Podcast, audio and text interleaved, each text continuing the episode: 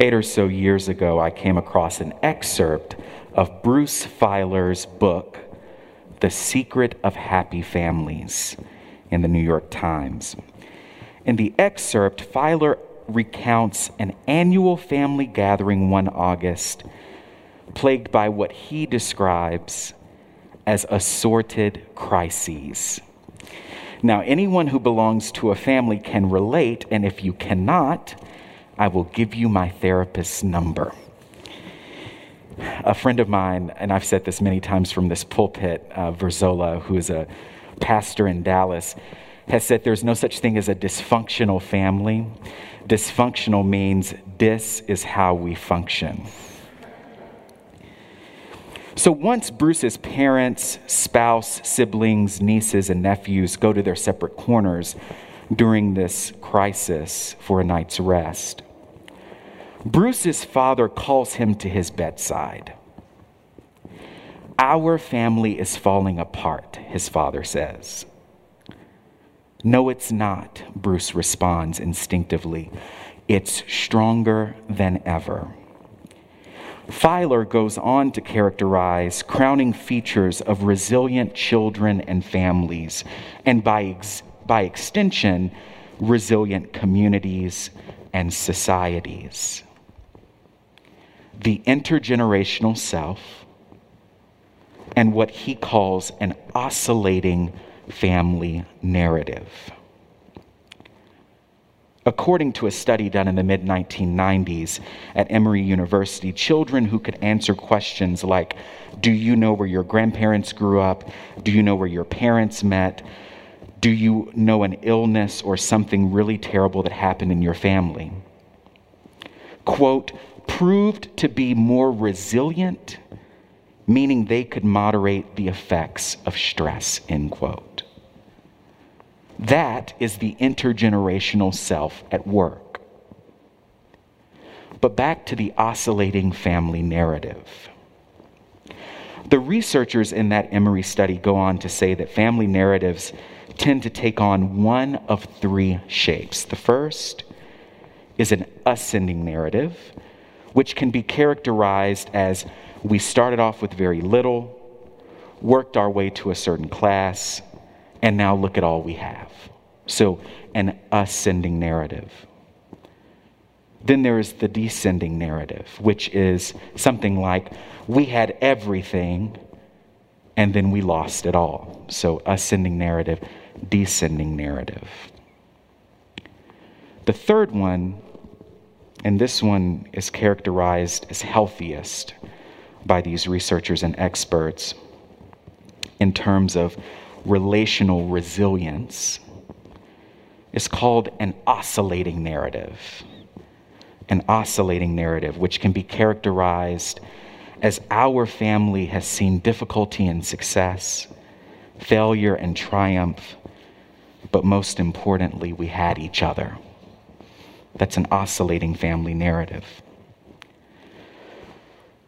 The New York Times ran a similar article this past week about adolescence and the so called lost year of the pandemic. The lost year. You've probably said it yourself. I've said it, I've heard it.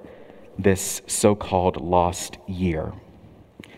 Expert after expert in adolescent psychology pleads in this article with readers to stop referring to the last 14 or so months as a lost year, especially, especially around their middle and high school age children. Now, I don't often tell people what to do from the pulpit. I'm not telling you what to do. This is just something to pray about. Don't refer to this past year as a lost year especially around your middle and high school age children. One psychologist and neuroscientist quoted in the article says the following We have to start considering how we are going to frame this period as we emerge from it. We need to focus not just on hardship and tragedy. We need to praise our children for their flexibility, and resilience and ability to change. End quote. Praise them, praise yourself. Praise those you love for their flexibility, their resilience, and their ability to change over this past 14 or so months. In the portion of Acts read so eloquently just a moment ago, St. Peter does just this in the wake of a miracle. A man with severe mobility challenges is instantaneously rehabilitated when Peter and John take him by the hand and raise him to his feet. While the man clings to Peter, the witnesses, the narrator says, are utterly astonished. Why does this take you by such complete surprise? Peter asked the crowd, as if our power or piety made him walk. The God of our ancestors, Isaac, Abraham, and Jacob, and the God of Jesus, whom you killed and God raised, has healed this man right before your very eyes. Peter tells an oscillating narrative. It has an element of descent. You handed Jesus over and rejected him before Pilate. It has an ascending element too. You killed the author of life, whom God raised from the dead, and it is his faithfulness that has brought healing to this man's body. Jesus' exhausting, disruptive death is mirrored in the exhausting, disruptive year of death, delay, and devastation the global coronavirus pandemic has brought to the lives of billions of people the world over. And yet, the story does not end there. Good Friday is a semicolon, not a period. God raises Jesus from the dead. God transforms tragic ends into beautiful intermissions. But further than that, because we don't want to get stuck in an ascending narrative, God does not give up on our situations when the intermission ends either. Instead, God places God's self right next to us on the unpredictable roller coasters of life and says, I'm here, and that will never change. It has been alluring these past few weeks to celebrate plummeting COVID infection numbers and rising vaccination numbers. Notice an ascending narrative and a descending narrative. This was an ascending narrative. Everything will be better from here on out, the talking heads seemed to assure us on cable news. And then we got word that 15 million doses of the Johnson & Johnson vaccine had been ruined due to a factory mix-up. And then we got word this past week that the J&J vaccine was coming to a pause after reports of a small number of rare and severe types of blood clots had developed in six or so women between the ages of 18 and 48. And infection rates are going up in pockets across this country. A descending narrative. What are we to make of two seemingly contradictory realities, especially when we are emotionally invested in things getting better, not worse. A wise place to begin addressing this complex question is found in the oscillating narrative of Peter's words and of the Eucharistic prayer Richard will recite in just a moment. He will say, Christ yearned to draw the whole world to himself.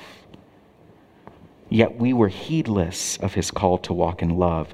Then the time came for him to complete upon the cross the sacrifice of his life and to be glorified by you. An oscillating narrative. It is in our little deaths, our little crucifixions, our little resurrections, and the anticipations, large and small, that offer us the discipline of resilience. It is sitting with a new diagnosis, the loss of a job, the ending of a relationship, or the death of a loved one, and holding on to those flashes of normalcy and joy. It is getting that bonus, or experiencing that birth, or purchasing that new car, and knowing things haven't always been this great, nor will they necessarily remain so. It is existing in the strain between what I've known and what I do not know, and trusting God with all of it. The devastating diagnosis, the exciting birth, the joy of that new ride. And knowing deep inside that the crucified and risen Jesus cannot be contained by our arbitrary categories of this is a great experience or this is a bad experience. Instead, Jesus takes interest in us as we are, where we are, and like Peter and John, takes us by the hand and lifts us to our feet. Amen.